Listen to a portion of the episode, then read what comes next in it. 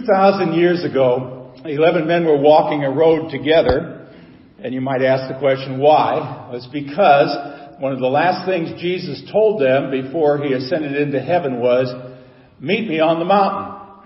And then suddenly Jesus vanished, so off they went, heading to that mountain, and when they got there, boom, there he was. And scripture says that when they saw him, they fell down and they worshiped him, and when Jesus saw them, he said something to them that would absolutely change their lives and the lives of the Christian church forever. He said to them what has come down to us uh, known as maybe the Magna Carta of the Christian church. And for 2,000 plus years, Christians uh, have memorized and pondered and applied and obeyed and discussed uh, these last words, these famous last words of Jesus. Again, you might ask why. Well, it's because what Jesus said to his disciples that day was perhaps the most important thing that he ever said to them. The story is told in our text for today, Matthew 28, should be very familiar to it, reads as follows. And Jesus came and said to them, All authority in heaven and earth has been given to me. Go therefore and make disciples of all nations, baptizing them in the name of the Father and of the Son and of the Holy Spirit, teaching them to observe all that I have commanded you and behold, I am with you always to the end of the age. Let's pray. Lord, may the words of our mouth and the meditation of our hearts be found acceptable in your sight. For you, O Lord, are our rock and our redeemer. Amen. Now I'm going to make a big assumption. That's always a dangerous thing to do. But I'm going to assume that the words of the text that I just read to you are very familiar to you. You probably know those words as the Great Commission. And justly so, because those words that Jesus spoke to his disciples some 2,000 years ago has really started a movement that has been continuing for a long, long time. Now these words are very important to us for at least three different reasons. One of these is, at least according to Matthew's Gospels, these were the last words that Jesus spoke to his disciples. These words are also important because what the followers of Jesus are to do was explained in those verses, what we are supposed to do between his first coming and when he comes back to return. And these words are also important because they apply without exception. I should have underlined that. Without exception to all Christians at all times, in all places, and in all situations. Now, four times in the Great Commission, Jesus uses the word all or some form of the word all. For example, in verse 18, all authority has been given to me. Verse 19, go and make disciples of what? All nations. In verse 20, he said, teaching them what? All things, and lo, I will be with you always. That's pretty clear, isn't it? All authority, all nations, all things, always. See, these words of Jesus have been kind of an enduring and universal validity for you and for me. I gotta tell you, when I get a chance to talk about the Great Commission, I get really excited. So, so I'm gonna apologize in advance if I just get a little bit excited today, because I just love this kind of stuff. See, we need to pay special attention to what Jesus says to us here. And in these verses, I find three really great things that motivate me. One of them is a great claim. One of them is a great commission, and the other one is a great promise. So let's take a look at each of those. The great claim, first of all, is in verse 18. Then Jesus came to them and said, All authority in heaven and on earth has been given to me. Now it's possible that you might have a translation of the Bible where instead of all authority it says all power. That's not bad, but it's not nearly as strong as the word in the original Greek language. In the Greek, that word is exousia. It means delegated authority. It's not just the ability to do something, it's the right to do something. And the biblical narrative is saying that Jesus not only has all power, he actually has all authority to exercise that power both in heaven and on earth. It's been given to him. And again, you might ask yourself, well, who gave it to him? Now, I don't have time to talk about this today, but go back and read Daniel chapter 7 and see if you can figure it out. The answer is in there. Simply put, God gave Jesus all authority because of his conquering of death. And now he has authority not only in heaven, he has all authority in earth, which means he has all power over Satan and all of his little minions and over all of the forces of darkness. Now, when we saw Jesus on earth, we know he had authority. In fact, the very final parts of our, the Great Commission, he hands it on to us. He said, all authority on heaven and earth has been given to me, and now I am going to give this authority to you. Now, I take great comfort in this because, you know, we live in kind of a, a squirrely world these days. I will be so happy when the elections are over. I don't get any more silly phone calls or have to watch any goofy uh, commercials on television. But sometimes it seems like this whole world is going wacky. Uh, but you know, at the end of the day, I know something. In that as I know who is in control of this entire situation. It is Jesus. And why is that? It's because he's been given all authority in heaven and on earth. And that's something for all of us to think about when these days are found to be rather uncertain or frightening. Jesus has that kind of authority that he gave to his church on earth. And when we read this passage, though, sometimes we actually skip verse 18. And we want to get right to verse 19, the marching orders of the church.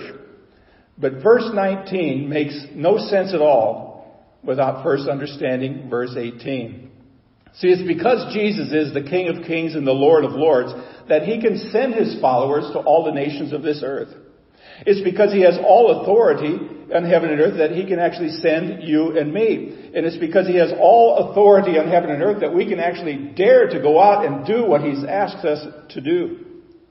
See, that, my friends, is the great claim that Jesus makes. And this claim is worth considering, particularly in these days that seem to be relatively uncertain. All authority has been given to him. When the election is all over, guess what? God will still be on the throne. Jesus will still have all authority. Well, here's the second great claim. It's a great commission. This is the part you're all very familiar with. Therefore, go and make disciples of all nations, baptizing them in the name of the Father and of the Son and of the Holy Spirit, and teaching them to obey everything I have commanded you. Now, as a pastor and a teacher for about 50 years, I confess to you that I, when I come to this text, I'm often perplexed to know exactly what to say about these words to you. But let me tell you a few things that I see when I read these words.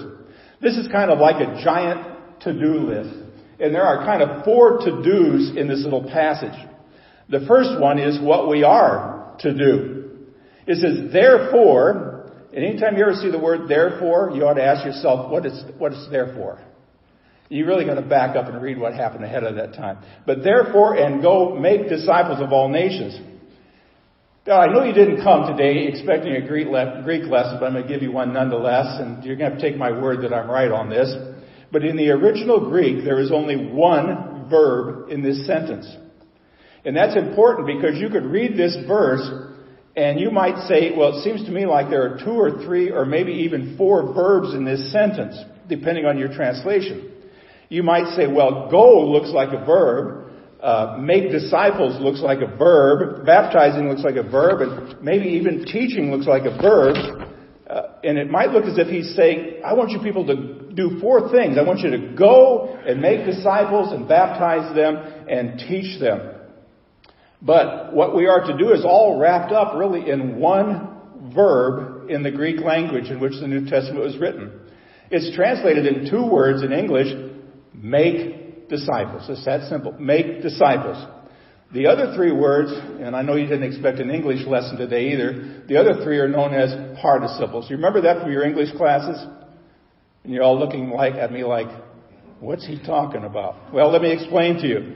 What is translated as go is really going. He says, as you are going, as you're going through life, Baptizing is a participle. Teaching is a participle. They're all dependent on the action of that verb, make disciples.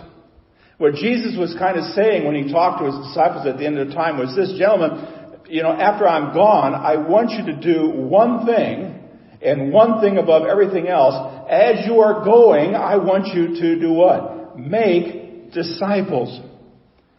Now, we got to stop a minute and say, what is, what is a disciple? What does that mean? Well, a disciple is a learner. It's somebody who is following another person who hopefully is teaching them all the truths from the biblical narrative, which is another word for the Bible. Our job is to go out and help change somebody from being a, a bystander to, into an active follower. And friends, this is really what the church is to be all about. We are to be making disciples, turning people who have no concept whatsoever of who Jesus is into fully developed followers of Jesus Christ. Now the theme for this current, uh, I don't know what you want to call it, your theme is this, one heart growing the family of faith. But I want to tell you, it's way beyond just the family of faith known as Faith Lutheran Church in Branson.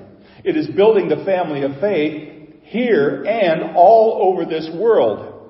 So we're not only invited to, to join Jesus, we are, we are encouraged. In fact, it's even more than encouraged. We are commanded not only to join Jesus, but to go out and find our friends and our neighbors and other people in the community and people all around this world and bring them along with us. And I got, I got bad news for some of you, good news for some of us. There's no retirement in this process. In fact, get rid of that silly word retirement. It's not biblical. I hate it when people say, man, are you retired yet? No. Every once in a while I reposition myself and refresh myself. That's what you need to do too. As you are building that family of faith here and throughout this world. See, we often make a mistake uh, as a church if we think that the, that the world is somehow going to come to us. But as far as I know, we don't live in the field of dreams anymore where if you build it, they will come. We can't convert this world or this community if all we are is a bunch of pious pew ploppers sitting here with smiles on our face and are nice to everybody who walks in and expect people to actually show up. It just doesn't happen very much anymore. See, it's easy to think because we have a beautiful worship center or because we've got a great uh, life center or we've got a great staff that we can just kind of show up and that's enough. But friends, just being here is not enough. We are called by Jesus to leave this place and go into the world and make disciples of all nations. That's the central task of the Christian church. That's what we are called to do. Well, the second to do is where to do it. Where are we supposed to be doing this? Therefore go, or as you are going, make disciples of what? All nations.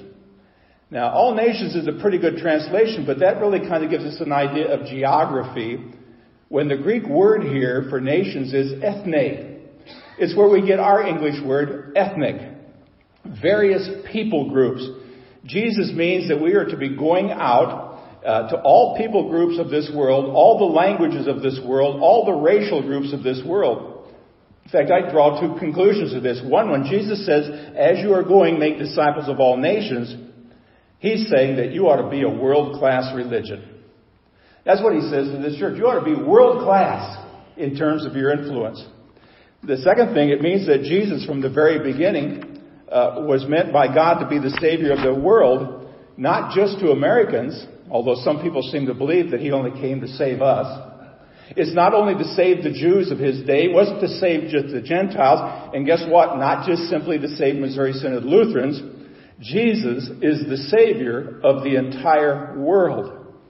That means His church, His holy Christian church, is to be a representative to this entire world. That means blacks and whites, that means rich and poor, that means young and old, that means upper class, it means middle class, it means lower class, it means people from every last ethnic group that you can even possibly find. Now the third to do is, how are you going to do this? Well, he says, as you are going to make disciples, there are some things that you should do. You should be going, you should be baptizing, you should be teaching. Or if you want to think about it with the letter I's, you know, going is invitation, Baptizing is initiation and teaching is indoctrination. We need to continually be teaching the biblical narrative to people. We are to share the gospel. We, we are to bring them into the church. We are to baptize them and teach them everything that we have been taught from God's Word. Now, I started out my life as a teacher and a basketball coach for 18 years, and there's a lot of teaching involved in that. And I always thought about that as kind of like a germ or a seed. It's the beginning of the entire educational process. I want you to think about that in terms of your church because this, the word teaching ought to be in our Sunday school. It needs to be in our adult Bible studies. It needs to be in our small group Bible studies. And in this teaching, in every educational ministry, that's what we are to be doing. And Jesus says, do that as you go. One of the things that some people know I do is coffee shop evangelism. I carry witnessing tools with me. And when I sit at the coffee shop, sometimes I actually take a piece of paper, fold it in half, and write, I will pray for you, and put it on my table. Do that at Starbucks some morning. Do that at Hollister Coffee Company some morning and see what happens. Some people will walk by and look at you like, boy, are you nuts? Some people will look at and they'll kind of go, oh, that's nice. Some people will actually stop and say, really? To which I go, really? And then there are some who will sit down and I can pray for them. I'll tell you that more often than not, the people who stop and ask me to pray for them are not church attenders. And then I take the opportunity to ask them about church and ask them what they would like about church and what they don't like about church. And I hate to say it this way, but sometimes I say, well, if this is really how you feel about it, maybe you should be going there. At least it's a place to start to come to know who Jesus really is. Now, please understand something. I mean, we are to make disciples of all nations, but uh, it's never the purpose of the church just to get members. It's never been the purpose of the church to produce uh, intellectualized Christians. It's never really been the purpose of the church to produce passive pew, pew sitters and casual onlookers. The purpose of the church is that we actually leave this place and share the good news of Jesus Christ and make disciples of people uh, who are themselves to go and make disciples of other people. See, it's the will of Jesus we take his message to the ends of the earth. Here's the fourth thing. What's the result supposed to be? Well, it's supposed to be spiritual multiplication. Now, if I ask you whether your church is healthy or not, many of you would say, well, it depends on the size of the church. How many members do we have? How many communicants do we have? How many baptized do we have? Uh, sometimes people say well, they'll talk about we measure it by our music or at our architecture.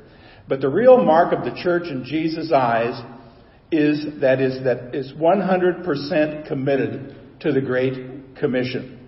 And that's a good standard for evaluating all of our ministries. Now, I work as a church consultant sometimes, and uh, some people don't really like it when I say this, but I'm going to say it anyway because I'm an equal opportunity offender. I offend just about everybody, it seems. But I, I walk in sometimes and I say to people, look, if your ministries are not Great Commission oriented, you have a choice. You either get rid of those ministries or you adjust them or change them to bring them back into line with what Jesus talked about 2,000 years ago. Well, let me wrap up with a great promise. The great promise is in verse 20. Surely I will be with you always to the very end of the age. Or those of you who are King James people, I am with you always. I want you to take a look at your, your hand for a moment. Just hold your hand up. And I want you just as you touch those five fingers to say this. I am with you always. Yeah, I find that very comforting. Every once in a while when I'm worried about things, I have to sit back and I actually will hold up my hand and I just kind of go, it's a reminder. I am with you always. Now, I think almost all of us here today have a great reason to remember this. Some people here or this morning are facing financial setbacks, maybe even loss of jobs. Uh, some of us face relationship problems. Some of us face uh, a sickness that is either beginning or we're coming out of it. Uh, my next door neighbor, who is the same age as I, I am, passed away suddenly two days ago. We now face that time of mourning with people. Some of us are scared to death of what tomorrow holds. But what does Jesus say? I am with you always. So as we go, and as we make disciples, as we follow Jesus, we have this promise. I am with you always, even to the end of the age. I'm with you all the time to the end of time, no matter what situation you find yourself in. Now, one last thing. If this is the Great Commission of Jesus, I want to suggest to you that it ought to be our commission as well. And if this is what was uppermost in Jesus' mind at the end of his life, then this ought to be uppermost in our minds as well. And if this is what, what Jesus was causing his heart to beat at the end of his ministry, then this is what our heart ought to be beating all the time. The Great Commission. See, the bottom line is this. We are called to be Great Commission Christ followers and to build a Great Commission church. We're called to be disciples who make disciples. At the beginning of my ministry, I happened to attend a conference at Willow Creek Church. Bill Hybels said something that really resonated with me. He said, you know, if lost people matter to God, they darn well better matter to you. Boy, that struck me in the heart. And so being a Great Commission kind of a person has been a part of my life from that time forward. Now, if Jesus were to come back today, what do you think he might say to us? What do you think he'd say to Gina? What do you think he'd say to me? Well, I think he'd say, hey, as you're going through life, make disciples. I mean, this is what was on Jesus' heart at the end of his life. And I think that's what he would tell us today. Now, if this is so important, what are we going to do about it? I mean, what's your great part in that which is, was most important to Jesus' heart? Now, I don't want anybody to come up to me at the door this morning and say, well, I don't want to go be no missionary in Nigeria. I'm not saying that to you at all. I'm just saying as you go about your daily lives, wherever it takes you, to share Jesus, to find opportunities, to not only tell people about your church, but actually take a next step forward and say, what time can I pick you up tomorrow and bring you to church? See, lesser things need to be swept out of our lives to follow this one great purpose. See, that which was the top priority for Jesus really needs to be the top priority for you and me. We need to become a disciple making church and a disciple making people. And we must become a great commission place where Christ followers follow the teaching of God's Word and then try to bring as many people as we can into that kingdom as well. We must have, as that banner says, one heart as we build the family of faith. Not only Faith Lutheran, Branson, Missouri, but the family of faith worldwide. As we close, I want to invite you to join with me in praying this prayer. O oh Lord, we have heard these words so often that we hardly hear them at all. Forgive us for taking so lightly what you take so seriously. You have told us what is first on your heart. When you said, go and make disciples, you were talking to us, not to someone else. Now may we do something about it and not leave the task to others. Amen. Amen.